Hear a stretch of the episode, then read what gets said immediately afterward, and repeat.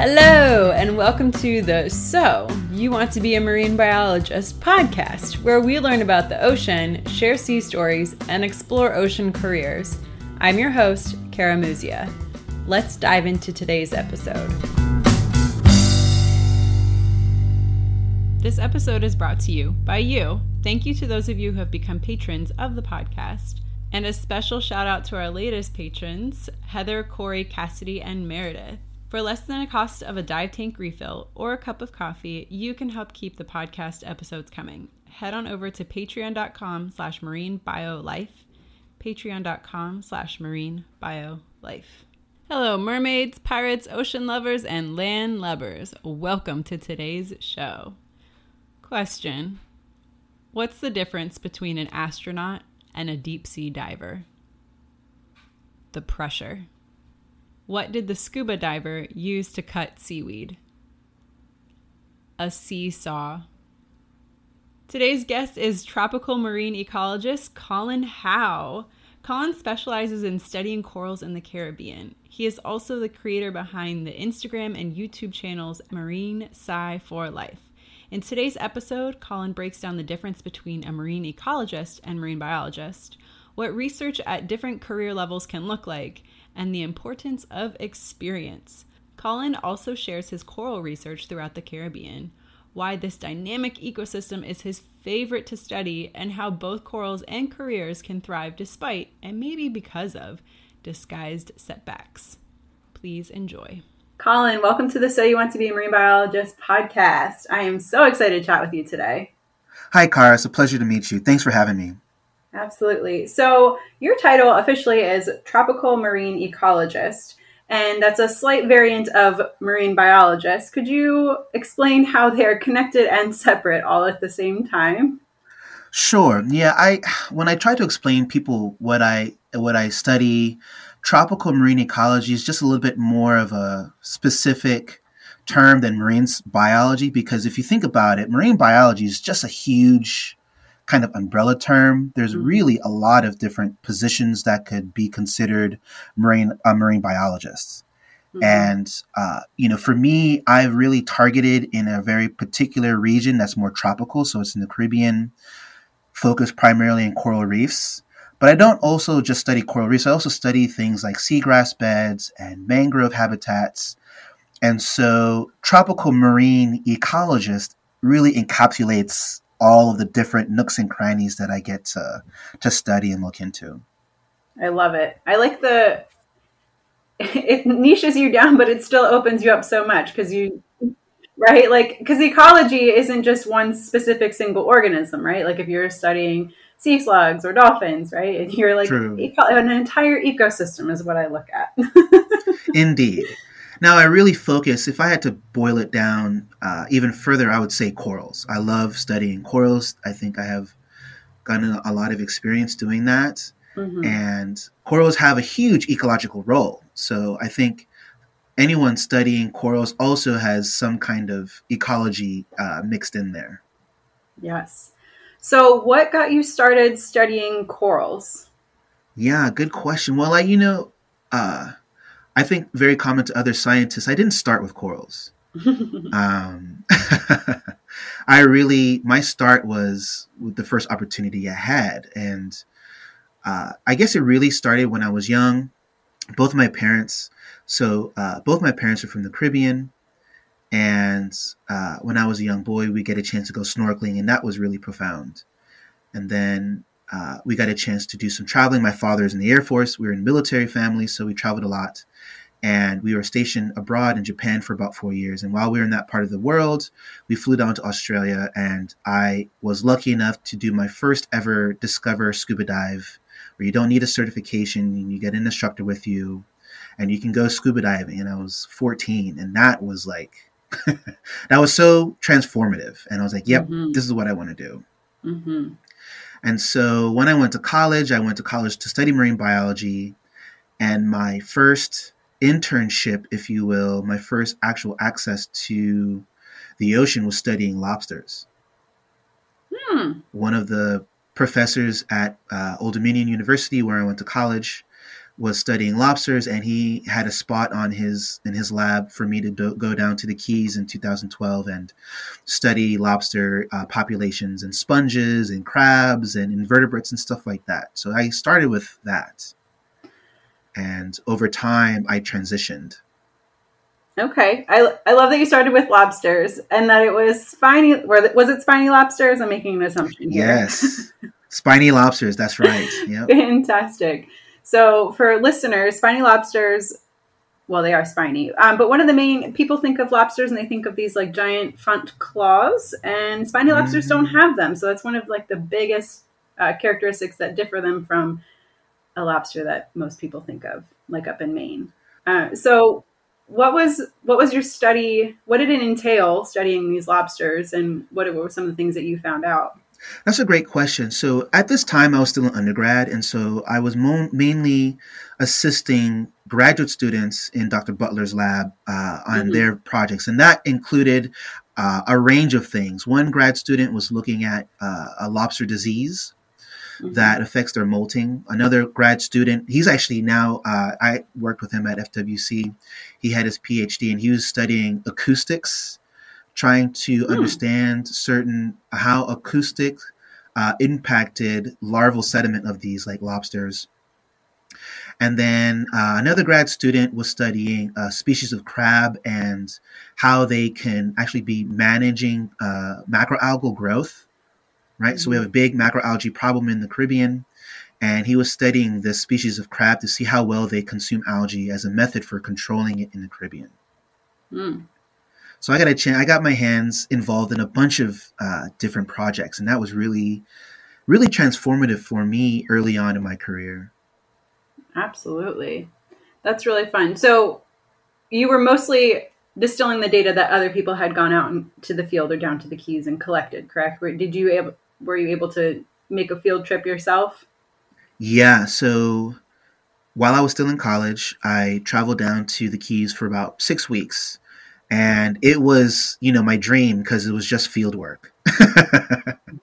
exactly what everybody at that stage of their career is interested in is scuba diving, it's helping grad students on the boat, it's capturing lobsters out in the wild. I got really good at learning how to catch lobster. Uh, so how do you, what, what's some of the best methods to catch a lobster? Oh man, there's so many different. Yes, well, we so one of the one of the projects that we were involved in was studying something called uh, casitas, and this is an illegal fishing practice now. It's actually legal in the Bahamas, but not here in the Keys. But mm-hmm. it's uh, they have these contraptions in the water that really do a good job of of uh, recruiting lobsters. So you'll go underneath, and about 50 to 100 lobster can be under these things. And uh, it's really easy to go underneath and catch these guys and put them in bags. Um, and so they were having huge impacts on the fisheries population there. And so, and there was a big lawsuit, and some people went to jail as a result of this. But long story short, there's about there are about 2,000 of these structures just left out there. Oh. And they were curious to see what impacts these structures were having on these populations, right? Mm-hmm. And this kind of coincided with some of the other disease work because this disease is communicable and mm. it, it, spreads easily among these um, spe- these uh, lobsters. Mm. And so we were catching these lobsters to study uh, their health and other things. Many of them we had to dissect. And so, unfortunately, we had to deal with all these lobster tails for the internship. Was oh, well, well, was y'all. y'all. You're not allergic, are you? No, thankfully. But I am, ironically, uh, I am allergic to fish. Oh, but not shellfish. But not shellfish. Fascinating. It is odd. Yeah, yeah. it's usually reversed. Indeed. Okay, so what did they find with the casitas? Were they helping trans or uh, transmit this disease? You know, man, it's hard to. I to be honest, I'm not fully. I can't fully remember okay. the results, but um. But you got to go down to the Keys and help yeah, catch lobster. Indeed, and, and that was more. You know, at that stage of my career, I was more assistant. I didn't do a lot of the research or crunch numbers. Right. I was more the field kind of component, helping tanks and catching species and drawing blood and doing lab work, that kind of stuff. Yeah. Yeah, I feel like that's that's a really solid beginning. but that but it like is a very good um it highlights like what a beginning career job could look like right? Like you're not you're not conducting your own research you're helping other people with theirs. And you your first opportunity happened to be an awesome one where you could go diving and catch lobster. Indeed. Great point. Yeah. Very cool. So you mentioned that you worked for the state of florida for a little bit. Could you tell me a little bit about what you were doing with the state and how that kind of came about? Yeah, so I had the opportunity to work for the state of Florida in two occasions. Um, the first was uh, just before grad school, um, and after a few internships, and I worked for John Pennekamp Coral Reef State Park as a park ranger. Mm. And I was very lucky. It was I had a connection. A close friend of mine who was in the Keys told me that the park was hiring and looking for a park ranger, and so I applied and and thankfully got the job. And I uh, got a chance to work there for about eight or nine months. Amazing. What were some of your roles and responsibilities as a park ranger at a marine park? Yeah, so we were very lucky. Actually, John Pennekamp was one of the most busiest state parks in all of Florida. So Florida is actually a great state park system. They have like 144 mm-hmm. different state parks. And John Pennekamp, the year that I was there, almost broke a million visitors within a year. Unreal.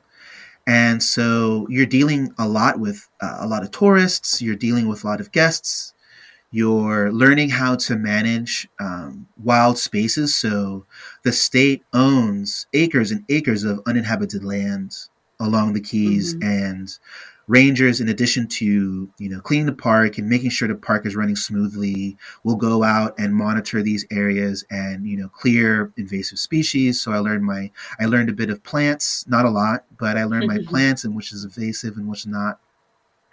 But then John Pennekamp also has uh, some jurisdiction over water. It's about three miles mm-hmm. offshore, and so mainly we would uh, install channel markers. So when boats are traveling in and out of the mangroves, um, and there's like shallow water, too shallow for boats to go, but there's like a channel, we'll we'll install these channel markers so boats know where to go, so they don't run aground. And we'll clean pencil buoys, which you have a paint scraper and you're just scraping barnacles and fire coral and sponges and other nasty stinging stuff off these things uh, all day. So it was a good mix. So you got this job between your bachelor's and your master's. Why why did you decide to go out into the world and and uh, pursue a career versus going straight into your master's? And then what prompted you to do your master's? Ah, great question. Well, hmm, to be honest, my I applied for grad school as soon as I got out of college, but didn't get anywhere. I didn't get okay. accepted to any of my applications, but I did get accepted to two different internships in the Florida Keys. Okay. And so then I took one of those internships and that was really transformative for me. It was in Key Largo at a place called Reef, and I learned my fish, my tropical fish, and I really learned a lot about lionfish research. Mm-hmm. I got an mm-hmm. opportunity to uh, participate in some active research by Dr. Green, Stephanie Green, who's now a full uh, an associate professor in Canada, and she has like grad students. One of them just offended. uh, oh, cool! And so I got a chance to participate in research and that kind of helped me build my skill sets to be more competitive for grad school. Grad school was originally the goal. You know, I've always wanted my PhD. I've kind of always wanted to get mm. into it, um, like a master's program. Um, but you know, right out of college, that was really challenging and hard for me. It took me a while. Mm-hmm. Um, and you know there's that bit of imposter syndrome that kind of sneaks up right when you you're out of college and you're like oh my gosh what do i do next and right. you know grad school isn't an, an, immediate option and so thankfully i was really lucky to get offered a few internships and um, in the keys and then after the keys i was offered it was the only job that I was offered, I applied for like five or six different positions, and the only one that I got accepted to was a TA, uh, teaching and research associate position in a study abroad facility in Bonaire. It's in the southern part of the Caribbean, about mm. 70 miles north of Venezuela. and it's really next to Aruba. Most people know about Aruba, but in fact, there's a it's called the ABC Change, or it's the it's called the ABC Islands, and it's part of the Dutch Antilles. And so I was in Bonaire for about eight months. Okay, and it's Aruba, Bonaire, and Curacao. Correct. ABC. Yeah. Okay. So what were you doing down there? So while I was in um, Bonaire, I had a really great uh, experience. I was teaching uh, college students, so American college students would fly down to Bonaire to get college credits towards marine science. Mm. And so we offered classes like marine ecology, research methods. There was a cultural uh, lesson that taught students about the local indigenous people and the language, Papiamentu. Uh, and we got a chance to teach a lot of these college students coral ecology directly in person. So each of us interns, so I was an intern there, and we would get about six or seven students that would follow us in the dive, and we would host like underwater quizzes. So they'd learn their corals and they'd learn their fish through the books and in the classroom setting. And then we would reinforce that by interacting in beautiful and healthy coral reefs. And Bonaire was such a great place to do that because the species diversity and the coral cover there was is still one of the best in the Caribbean. And so the Mm. students got, you know, a much more in-depth understanding about coral reef communities and species and ecology. But then I also, you know, as a TA, got a really great up close uh, look and exposure to studying coral reef ecology and learning how to do science, learning how to teach science. And I was very fortunate to hop on a publication and get my first publication before grad school at this facility studying um, scuba diver impacts on nearby coral reefs. So That's awesome. yeah, this study, you know, so Bonaire is um, the interesting thing about Bonaire is the coral reefs are sloping, so you can walk right offshore, and Mhm. you can swim maybe you know ten minutes, and the coral reefs are right there. Mm. And Bonaire is actually a really popular dive destination. They see 1000s of divers every year. And this diver traffic, if you will, actually can impact coral reefs. It can impact the structure of coral reefs, right? And that's one of the most beneficial traits of coral reefs is that habitat. And so Mhm. we were trying to see what impact these divers have on these on these popular dive sites. Was it largely?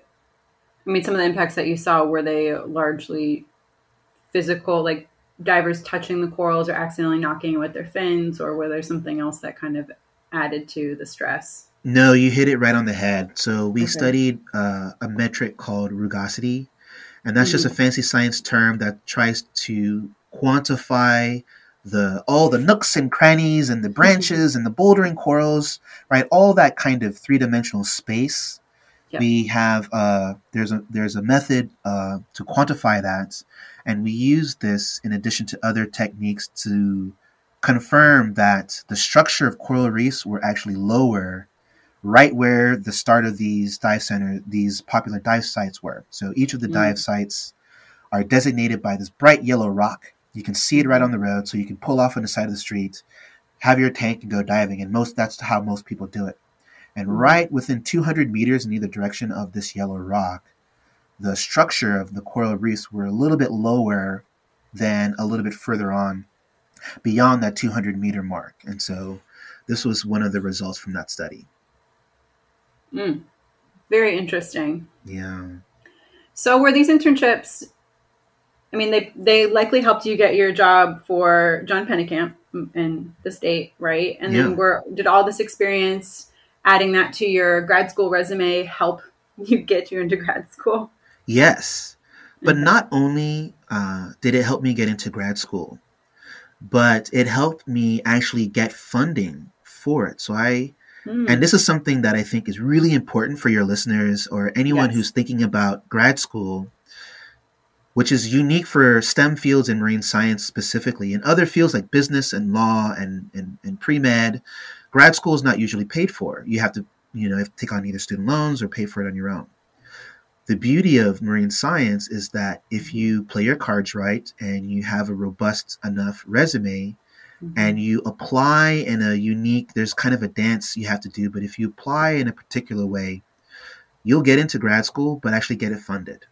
And so I hmm. had tuition coverage, so I got part of my tuition covered.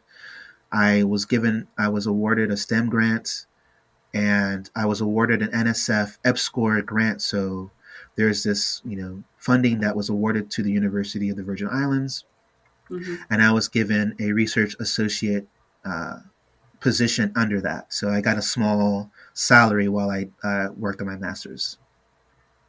Amazing. So, could you describe a little bit what your grad school dance looked like, and did having did having a specific question help with that and help get you that funding? Great question. Well, I think what I think it is very common for in marine science in general for you to get some kind of support from the university. Mm-hmm. In fact, I've had some professors explain to me that I should not accept a graduate program unless it is funded. Right. Mm. Now, love that's, that. That's love not, that advice. I agree. I mean, I think it's great. Now, that's not always the case.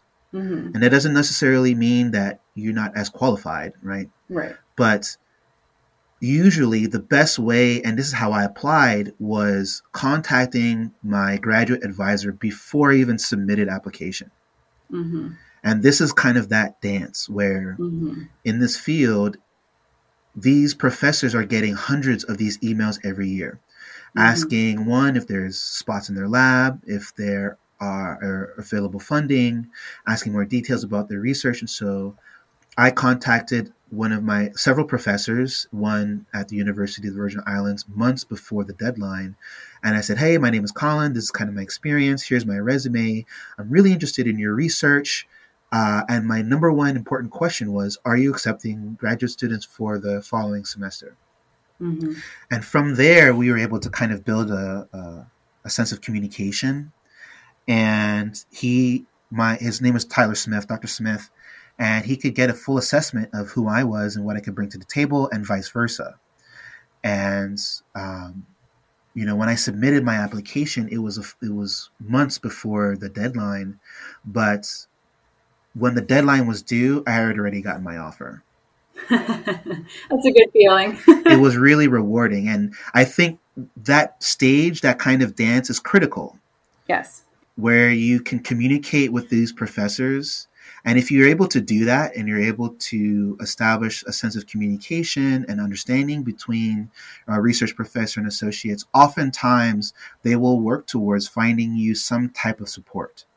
Instead, if you just yes. write an application and you know submit it blindly to whatever university you're going to, and trying to get into as you know whichever one accepts you without that process mm-hmm. makes it difficult for you to find funding. And so, I highly encourage anyone who's thinking about grad school to do your homework a little bit and study each lab, what the research is, read a few of their papers, and then early on in the semester email the, the an ideal professor what your interests are and ask them point blank are they accepting grad students for the following semester and that that is really easy because oftentimes it depends on if some professors will not accept grad students if they don't have funding for them right and so mm-hmm. that initial question is a great first one to ask because the professors will know I plan to take X number of students next semester.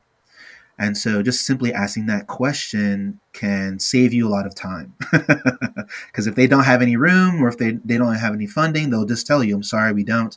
And that way you don't waste your time going into too much detail with application. You can kind of pinpoint your effort into opportunities that are more fruitful. Yes, I love this so much for so many different reasons. One, it helps and I have told listeners this too that are considering grad school, and I think on the the student application end, it helps so much because it shows that you've you've picked something that interests you. Yeah. If you've done all this research and you've reached out to these professors and you've established this relationship, not only does it better your chances of actually getting into grad school rather than being part of the mass application and like let's see which lab may want people. Um, it also shows that shows your own passion and your own interest. And I think undergrad and grad school are very different in that grad school is much more intensive and requires a lot more from you. And if you don't like what you're researching, you're probably not going to like grad school.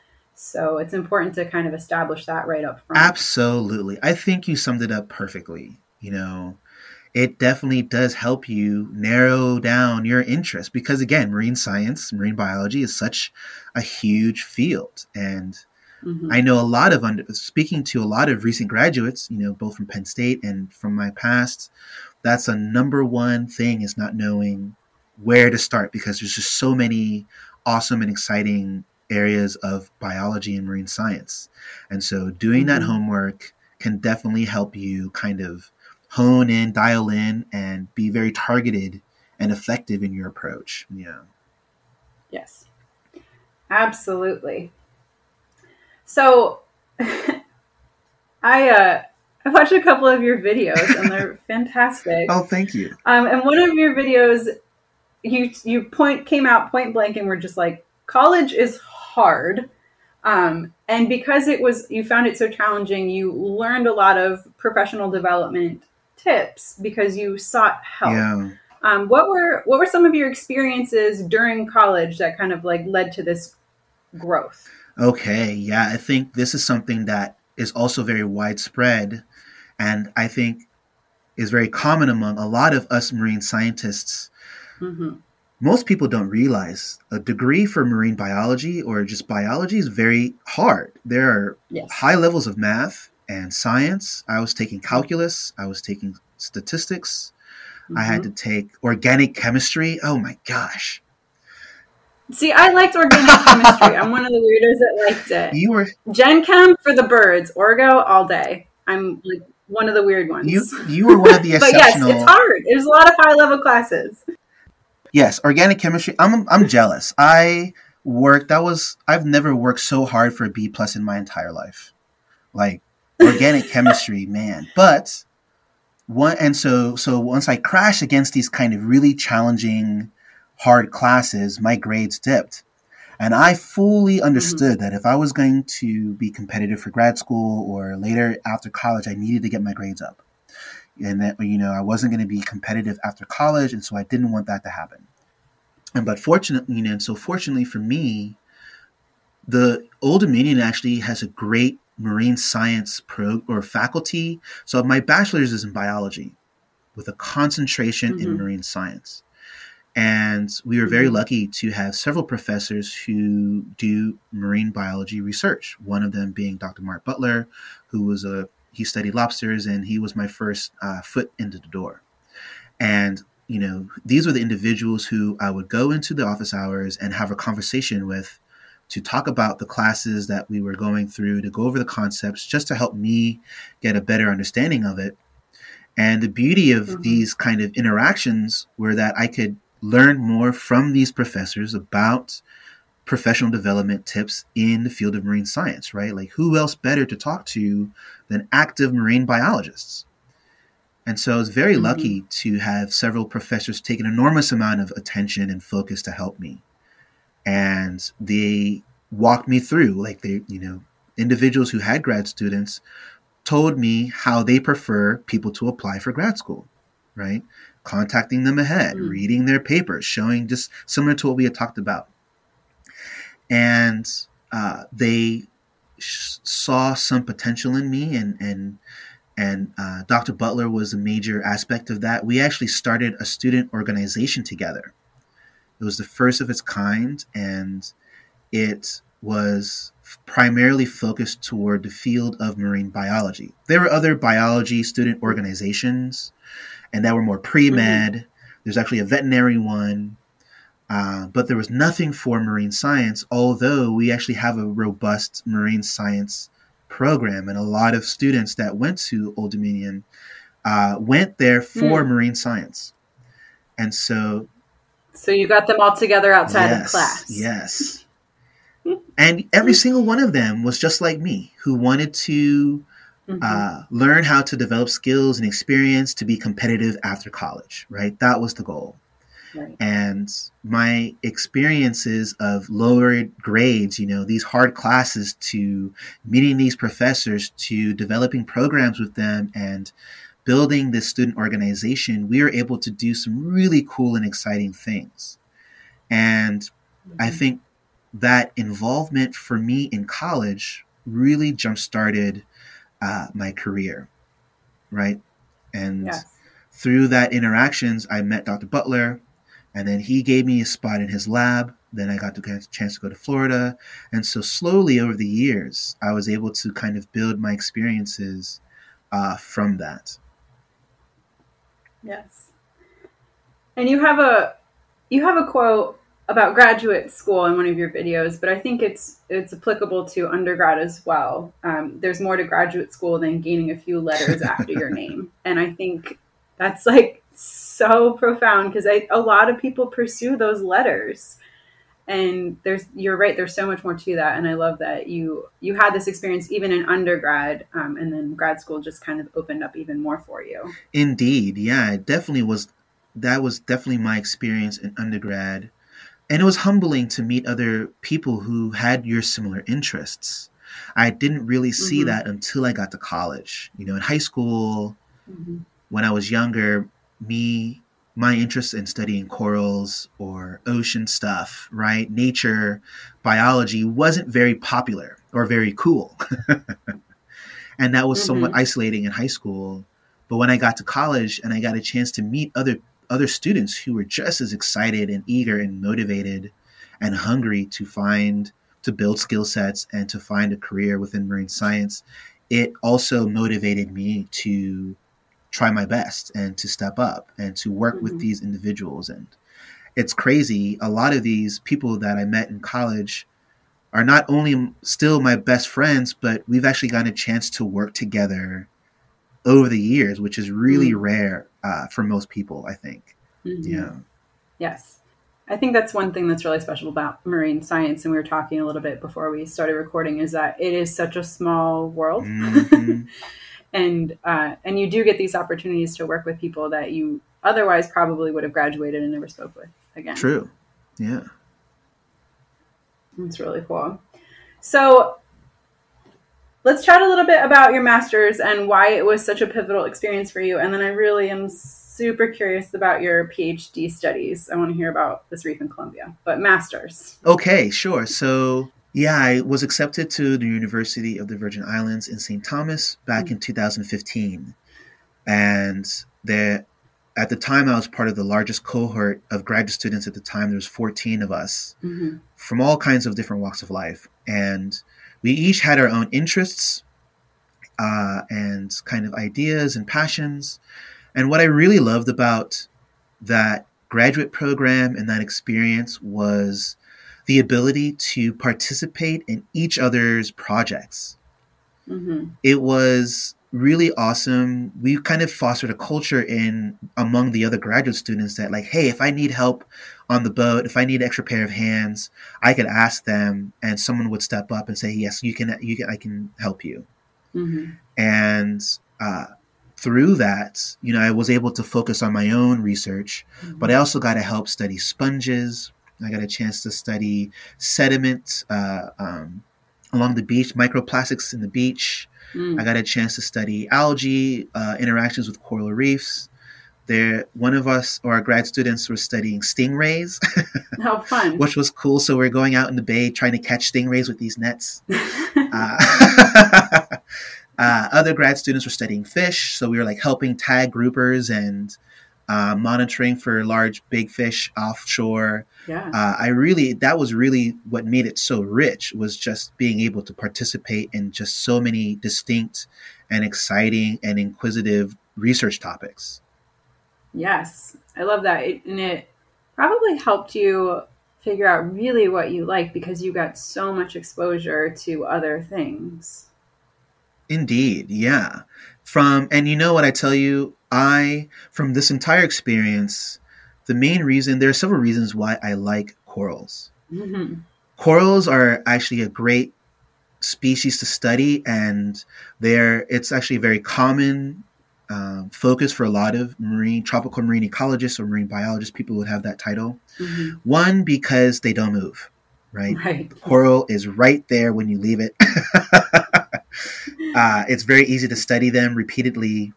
They don't bite, although there are some corals. There are some species called fire coral that indeed will sting you like crazy. Yes. Uh, so you have to be careful, but they don't necessarily bite. Um, some corals are endangered, so there's certain additional protections, but they're nowhere near the level of really popular megafauna like sea turtles and dolphins and mm-hmm. whales. These types of species are actually very challenging inherently to study. Mm-hmm. One, because they're fast moving, they are open pelagic animals, so you spend hours and hours on the boat. You get a very little amount of data from each experience. Uh, and they're highly protected. You have to file a lot of, of, of, paperwork and red tape to be able to interact with these animals. Yes. And corals, in many ways, have that, but not as much. And they're just much more easy to study uh, organisms. And they have a profound impact in coral reef ecology. And so, for my master's thesis, quickly, I was studying a, a hybrid coral called Acropora prolifera. Hmm. And this Acropora coral is kind of infamous because the two parental species, they're called um, staghorn and elkhorn corals. These are the mm-hmm. common names, Acropora palmata and Acropora cervicornis for you science lovers out there. and uh, these two populations were dominant in the 1980s and beyond, right? Right. They provided so much habitat and they were literally covered the coral reef, uh, Caribbean basin, basically. Everywhere you went, you could see these two corals. And then within about 20 years, due to compounding stressors, bleaching events, uh, pollution, coastal runoff, boat groundings, and outbreaks of disease, we lost like 95%. Right? Mm-hmm. Think about that. 95% of these two species were decimated. And where's, I mean, it just boggles the mind. And is that, is that worldwide or in the Caribbean? Great question. So it is in the Caribbean. Mm-hmm. There are Acropora, there is the genus Acropora in the Indo Pacific and the Pacific mm-hmm. area, and they have hundreds of species um, and they are doing fine compared to our acropora species in the Caribbean. The Caribbean mm-hmm. acropora species has been severely degraded over the past two decades, three decades mm-hmm. now. And so, uh, through this decline, we started noticing small pockets of this hybrid increase. And that's anytime you see something that's kind of counterintuitive like that, that is something that's interesting. Mm-hmm. And uh, we wanted to learn more. And one of my committee members, Dr. Nicole Fogarty, she did a lot of preliminary research on this hybrid, trying to understand its ecological role within the Caribbean. What functions can it provide? What benefits can we have from having this hybrid, both ecologically and genetically? Mm-hmm. Now, for my research, I was more interested in its response to a very popular and common method called coral restoration. Right. And so this kind of ties that story. So we saw this big population decline in the 1980s up until now. And this really stimulated this effort in the Caribbean and also around the world called coral restoration, which is a scientific a process of collecting corals in the wild, growing them in underwater structures, but you can also do this on land in wet tables and flow through systems, and basically expedite coral growth and grow corals very large, mm-hmm. and then repopulate these corals, outplant these corals back on the reef. And so, this research and this kind of technique has been developed has been developing since the, the mid 90s and it primarily focuses on the two parental species, staghorn and elkhorn corals, right? Because we've seen such this decline and we lose all the function and ecosystem services that these corals provide. And so we've been able to really push hard to focus on these two species. Mm-hmm. However, very little research or very little understanding has been done on the hybrid. And thanks to a few advancements in molecular science and our ability to study these corals genetically, um, there's more evidence now that this hybrid actually can stimulate genetic diversity because mm-hmm. it can reproduce back with the parental species, which is crazy. Wow. It can. And so this hybrid is actually reproductive. Most people as, will assume that some hybrids may not have that. And that's right, true. Like mules, right? Horses exactly. That's a great example. Yeah, mules are a great example of uh, hybrid viability that is reduced. Right. Right. You get a horse and a donkey that reproduce together, and this combination of genetic material doesn't necessarily function right in terms of reproduction. And so for but for this coral it can. Not only is it reproductive, but it shares some of the same health benefits and physiological traits of the parental species. Both Acropora grow very quickly mm-hmm. compared to other corals. Mm-hmm. Generally, corals will grow about the rate of your thumb, but this uh, staghorn corals and elkhorn corals and this uh, prolifera or fused staghorn coral can grow 10, 15 centimeters in a year, which is like a lot, really quick for corals. Yes. And so I was studying how does this hybrid respond to this coral restoration approach, and can Prolifera be incorporated within efforts throughout the Caribbean to rebuild these, you know, decimated uh, Acropora populations? So, what were some of the things that you found? And were you out planting these guys, or were you out just kind of collecting some samples and then bringing them back to the lab and doing your genetic analysis? Great question. Yeah. So we were so for my master's, we did what is called a common garden okay. experiment. So I located two distinct populations in St. Thomas, and luckily enough, St. Thomas has 46 offshore like islands in K, so I had a lot to choose from. And I chose two that were relatively close to the university, one on the north side and one on the south side, that both had uh, colonies of this hybrid and I did a swap. So I fragmented a bunch of these uh, colonies and outplanted about half back where I took them from. Right, so the same they had grown and lived there the whole life. I replanted where they were, and then I took corals from the south side and took them north, and then vice versa, north to south, and I compared how these transplanted corals compared to corals that had naturally grown there. Right because coral restoration involves that clipping corals, taking shears and cutting coral fragments, mm-hmm. taking them up out of the water onto a boat, driving this boat, you know, several kilometers into a nursery or another location, and then outplanting these corals in a somewhat unique mm-hmm. area. And no research had really looked into if this could be successfully done with Acropora, with the um, I'm sorry, not Acropora, but Acropora prolifera. And so for my core, for my studies, this is what I focused. And overall, I found no differences.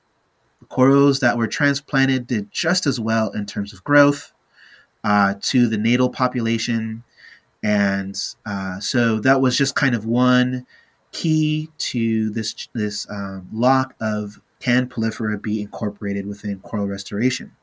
Other subsequent research has now shown that this coral actually does really well in coral trees or coral nurseries where you propagate and grow them underwater for a number yes. of years. And so we are slowly building uh, our understanding of how we can incorporate prolifera within coral restoration methodologies around the Caribbean. Very cool. That's fascinating work.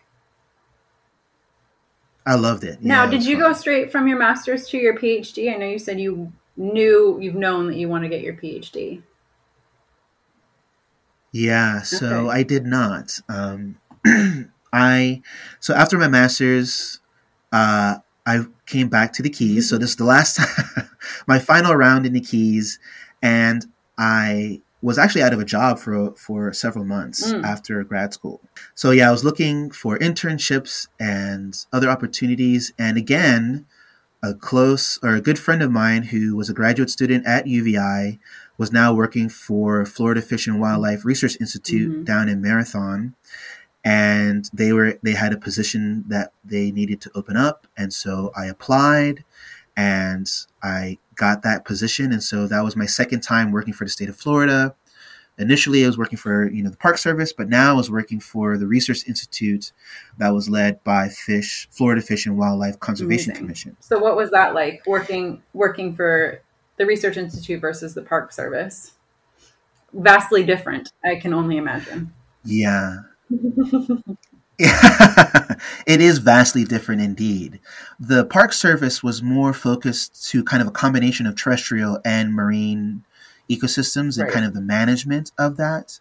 Whereas my job with FWC was uh, right more research based, and so a lot of the FWRI in Marathon is comprised of several research labs that focus on a primary on a on a specific species or ecosystem. So we have people who study finfish, so all the fish species. We have a coral team. We have a stone crab team. We have a lobster team. There used to be a conch team.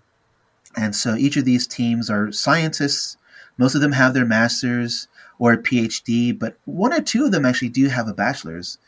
Um, and we follow research that's mandated by the state of Florida throughout the Florida Keys. And I was very fortunate and lucky to interact or be a part of two of these teams. So I worked for the mm. Finfish team for about a year. And then I transitioned to the coral team, which was my real uh, love, mm. of course, because I love corals. And through that experience, you know, we got a chance to do some awesome research and do some cool field missions. Uh, we there's a lot of long term monitoring out there, so that you know studies that have been going on for decades mm-hmm. 15 20 years of scientists coming together and studying the coral reefs and trying to understand trends and looking over time how mm-hmm. this ecosystem is changing and so i was very fortunate to get a chance to participate in a lot of these long-term monitoring projects throughout the Keys, all the way out to the Dry Tortugas, which is a very remote part of mm-hmm. the Florida Keys chain. It's about 90 uh, miles west of Key West. Yep. So it's really out in the middle of nowhere. But it has some of the most, I'm sure you know, mm-hmm. coming from Florida, I'm sure you know, it has one of the most beautiful, healthiest coral reef ecosystems uh, in the mm-hmm. entire continental United States. Yes. It's amazing. And is that that's where you did the hogfish studies, correct? That's right. Yes, yes. So part of the finfish program, they wanted to study harem interactions. So hogfish have a dominant male who gets very large and has a harem, a small subset of females. About I'm not sure the numbers, but they have they mm-hmm. establish these kind of territories, and these dominant males will swim around the reef and patrol their territory, if you will. And uh, unfortunately, hogfish is also a very popular fish to go after and spearfish and to catch and hook and line. And so uh, the best place to do it was in a place where fishing, spearfishing is not allowed. so we got a chance to go out into the Tortugas where the fish populations are still very healthy to understand this behavior. Um, but we never, we were more scouting. So in this particular trip, this was the first phase we simply went out to look at the population. So we did some basic surveys, present, absence. Are they there? Are they not? How many terminal males could we find? How many females do we think are associated in between each of these and stuff like that? That's really cool.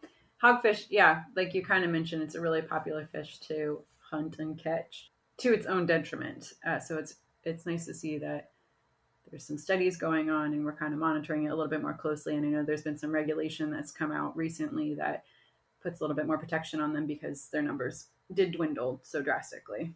Yeah, you're right. I think they increased the the, the size limit by a few inches. Yeah. Right? Yeah, yeah. Yeah. What are you doing for your PhD? Studying more corals, which is awesome, and in Colombia. yes. So tell me a little bit about these corals that love adverse conditions. Oh man, this ecosystem, this coral reef community is like, it's really intriguing. Again, it's something that doesn't make sense, and so that's why it's really interesting and curious. And so, there is near the near the coast of Cartagena. So Cartagena is the coastal city in Colombia, and then just offshore of that is a smaller island called Tierra Bomba.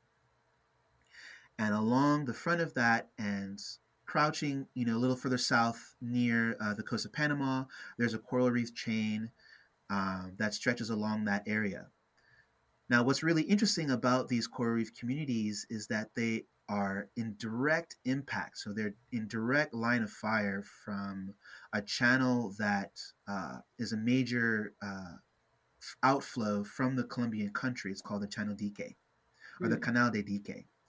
And it pumps out a lot of coastal waste, so runoff, nutrients, people who use fertilizers, anyone that burns fires for you know anything like that, any kind of pollutants can get washed into this river, and it mm-hmm. runs mainly up through the central part of the country, and um, comes out right over this reef called Varadero Reef. Mm-hmm. And in such a highly impacted location, you would expect these corals not to do so well or not to look so well. Mm-hmm. And in fact, when you go out there, if you first look down, it's not what you think of this crystal clear, beautiful, vibrant coral reefs in the Keys or in St. Thomas. It almost looks like chocolate milk on the surface. It's really mm-hmm. murky, fresh water that actually sits on top of the salt water. So it's highly impacted.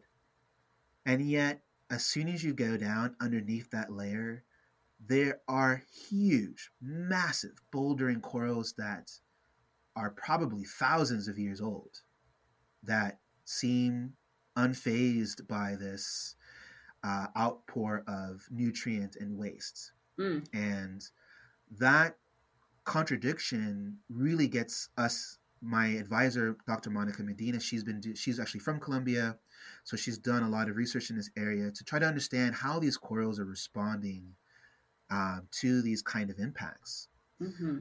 because as we continue to address our own impacts on the reef, coastal runoff, especially in Florida and in the Keys, understanding ecosystems like this can can help infer management how best to protect these places. we can understand how best to support these corals under these types of conditions. Right. Fascinating. Well, I'm excited to see where your research leads you. Indeed. Yeah. So we're studying the micro. I'm so sorry. So the approach that we are taking with this in Dr. Medina's lab is the microbiome. And so I know many people are now becoming aware of the, the Human Microbiome Project, mm-hmm. where we understand that there's basically trillions of bacteria on our skin and in our mouths and in our stomachs and etc. And these bacteria actually have a huge influence or impact on how we feel, what we crave. It mm-hmm. helps us battle certain illnesses and diseases. Right. And so, what you can get from that is that bacteria play a real important, significant role in the physiology of who we are. Right. And the same can be said for corals. The bacteria that can be found inside coral tissue and in their skeleton and even in their mucus that they produce has huge influences on how corals can survive. And what we're really interested is studying the microbiome, the microbial community. What kind of microbes are present in these corals under these conditions? And how does this relationship benefit these corals to survive? That's mm. basically one of the major questions that we're trying to go in. And so we're taking small previous researchers um, in the past have taken small tissue samples, they've taken skeletal samples, they've taken mucus samples. When I got a chance to travel to Colombia, I was collecting sediment samples. So we've taken small um, containers full of the sediment in there to study what kind of microbes live in the sediment, right? That might also be a, con- a contributor to the microbial community found within coral reefs. And um, that was one project. Mm. the second project, and the one that I'm really excited about, is uh, studying coral reefs using coral cores. Mm. So, like actually our, taking like a core sample from the coral, like from a specific species of coral. Correct. So we we primarily targeted these big bouldering corals that are really popular. Uh, this one is called Orbicella faveolata. Mm-hmm. It's kind of it's called the mountainous star coral. Yes. And we collaborated with a local university in Colombia where they had these uh, hydraulic teams go out with these tools and drill these long, about two, about six feet, two meter long coral cores. Mm-hmm. And then we took him back to the lab and our collaborator took him to the hospital, which during COVID was very challenging. Understandably, I can only imagine.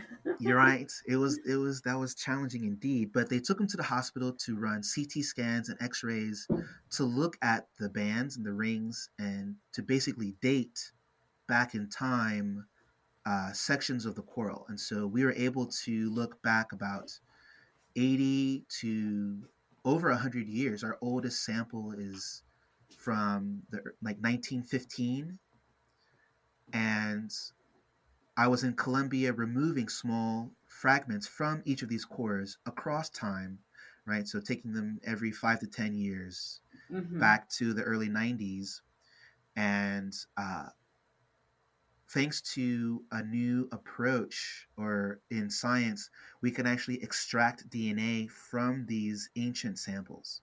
Mm-hmm. Now, this technique was more revolutionized with human remains and more terrestrial ecosystems, right? Obviously, studying ancient things from the permafrosts, studying tombs and other uh, ancient samples, and being able to extract DNA from these samples to gain a better understanding of them of these samples over time. And our lab here at Penn State, Dr. Medina's lab, has proven that we can actually do this with corals and actually collect DNA that can signal corals, uh, different types of protists, fungi, and bacteria as well, and algae. And so mm-hmm. part of my research is to extract DNA from these samples to try to understand the historical microbiome of these corals and we are really interested in certain time frames mm-hmm. particularly mm-hmm. this channel so this channel was actually widened over time multiple times it was first widened in the 1940s it was dredged mm-hmm. out that put out a lot of sediment and influenced these reefs and then it was dredged again in the 80s and so these will be uh, particular areas of interest that we look at to see how do these corals respond over time? How did they respond in terms of the microbes, in terms of their algae symbionts, uh, to gain a better understanding of how corals can respond today? Mm-hmm. That's amazing. I really love this imagery of taking a coral, like a slab of coral, into the hospital and being like, "We need, we need a CT scan, doc. We got to see what's wrong." yes in the middle of a pandemic. Right. Fantastic. oh man.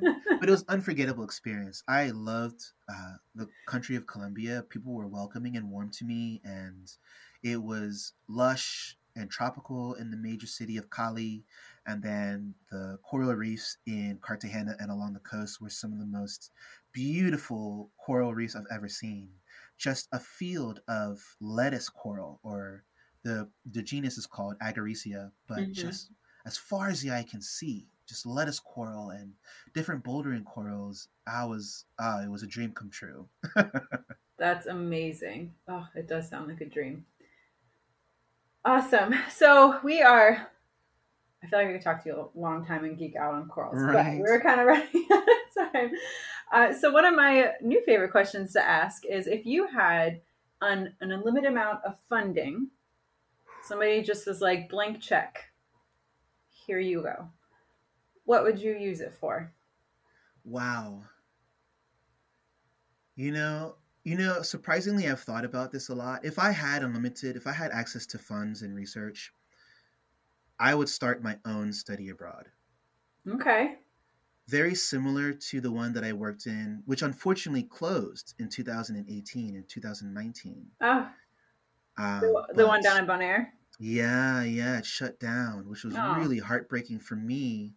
But yeah, with that money, I would start a nonprofit where undergraduates and even graduate students could travel to a small Caribbean island to get that kind of intimate one-on-one interaction with coral reefs or tropical marine ecosystems mm-hmm. right like i think there's an extremely i think there's an extreme value in getting a chance to study them beyond a classroom right? Yes. and i think that's where I study abroads are so powerful and so impactful because studying coral reefs in a classroom behind a text you know behind a desk or a screen through a textbook is one way.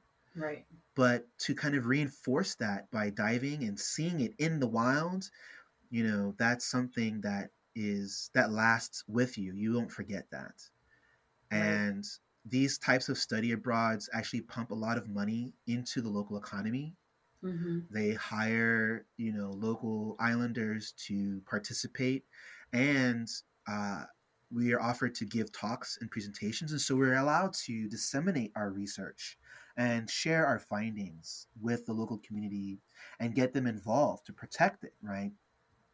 It also offers students a great, uh, you know, graduate students or people who are out of college to get experience teaching and interacting with professors and doing this kinds of research and the logistics of all of that, right? Mm-hmm. Um, and I could, you know, if I could run something like this, then I could focus on particular research topics that were very interested to me, right? I wouldn't have to. Uh, hop on a project that was already being established, right? So, like right. in many circumstances, working for the state or working for um, a university or what have you, you usually don't have the freedom to choose your own research. You're usually hopping on research that's ongoing or something very similar. Mm-hmm. And so, I would love to study to start a study abroad and uh, focus on like coral restoration and stuff like that. Yeah, that'd be fun. I love it so much. I'm I'm such a huge fan of getting any and everybody out in the water because I firmly believe that you protect what you love and it's you know, one thing to like hear about it on an amazing podcast um, or watching a documentary, right? but to actually get in the water and see it is just a, a totally different experience. Uh, and I think it's very powerful. Indeed. Speaking of getting in the water, maybe not one of my very very favorite questions to ask is what is your favorite field story or stories to tell? And this could be an amazing day on the water. You just like everything went right. You saw a whole field of lettuce coral and you're super excited about it. Um, or it could just be a day that things went wrong and it makes a really great story now.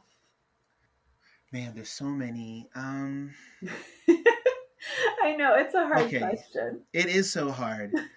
so okay, so this is a fun story. So uh, I was in grad school. I was in St. Thomas, and I was helping another lab study um, um, coral reefs down. Across, oh, sorry. Okay. So I was in grad school and I was helping a different lab study fish populations on a deep water coral reef ecosystem considered it's called a mesophotic reef. So these mm-hmm. are coral reefs that exist around 100 to 300 feet of depth. They're absolutely mm. amazing ecosystems. And again, confounding thus makes it very interesting, right? How corals can live so deep with so little light. And right. uh, they actually recruit a large number of large groupers and big um, open pelagic predators. Mm-hmm. And so we free fall down into the abyss. You can't see anything when you hop in, and then mm-hmm. eventually you see the bottom. And we're free falling down, and we're right. So these coral reefs exist right on the edge of the Puerto Rican shelf. So okay. there's this tectonic plate basic basin that connects Puerto Rico and the U.S. Virgin Islands. There's a huge shelf that connects the two, and um, it sits about 100 feet, so it's maybe two miles off St. Thomas. You're at 100 feet for about eight or nine miles until you go offshore and then you reach the shelf. Mm-hmm. And so we're right at the shelf, and we free fall down. And as we're going down, shooting right over the shelf, right? So maybe three, 400 feet of water is coming up over the reef was one of the largest hammerhead sharks I'd ever seen. Mm. And I'd only seen one other hammerhead shark in my entire life up to that point. And so as soon as I saw it, I screamed in my regulator, right? So bubbles. and I was like, hammerhead! And there's a sign.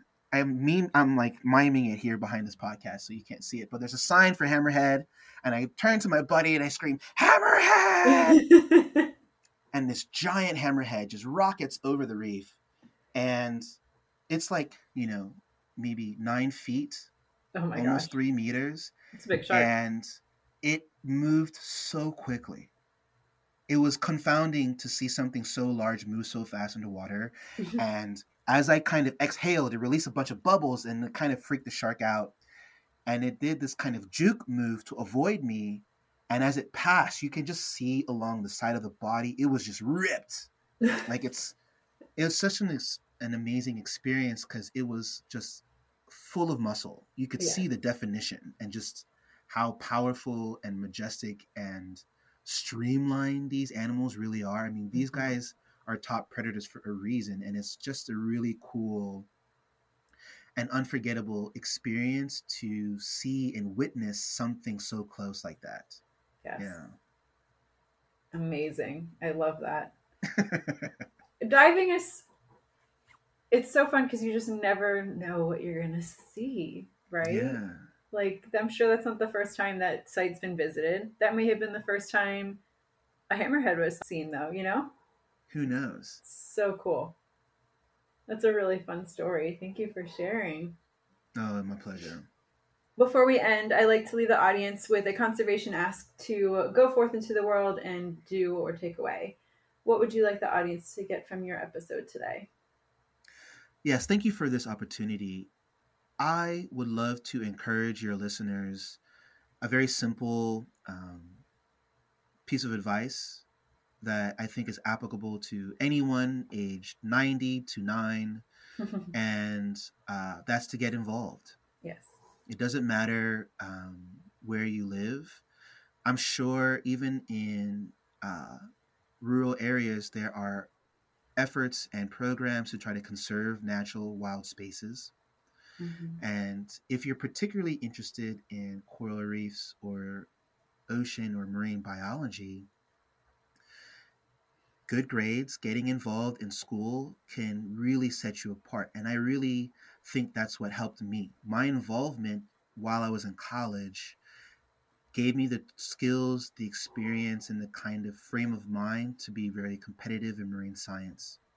And so, whether it's a student organization or if it's a local nonprofit, there are so many now outreach organizations through social media where you can disseminate science and ocean science and conservation activities, participating in podcasts like these, which spread this beautiful message of how to become a marine scientist from different perspectives, people with unique backgrounds and ideas that might relate to a wide audience. Anything beyond, you know, pressing like on Instagram, I think can have a profound impact. And the beauty of it is you can that can look like, you know, reducing straws or your plastic use Mhm. using recyclable bags. If a million people all chime in to do this, that has a profound impact. Mhm. And so, no matter what you look like, no matter who you are, no matter what age you are, you can have an impact. Um, and I think the best way to do that is to get involved. I love it. It's a great ask. Well, Colin, thank you so much for being on the show today. I really, really enjoyed chatting with you. Yeah, it was my pleasure. Thanks so much, Kara. Hey, one more thing. Do you want to dive more into the ocean and marine biology? Need a little guidance on ocean conservation? Head on over to marinebio.life backslash resources. We've got book recommendations, job posting pages, conference suggestions, and ocean friendly products. All recommendations have been personally vetted by me, and I will continue to add to the collection as I come across cool things to share. Head on over to marinebio.life backslash resources to learn more. See you over there. Thank you for listening to today's show. I'd love to hear any insight you've gleaned. Leave a comment in the show notes or send me an email over at marinebio.life. If you enjoyed this episode, leave a review and, of course, share with your friends. If you want more resources for ocean news, including conservation topics and careers, plus personal insight from me that I just don't share anywhere else, join me at marinebio.life and sign up for email updates. Keep after your dreams and making waves in your community one person can make a difference. Thank you so much for listening, and I'll catch you next time on the So You Want to Be a Marine Biologist podcast.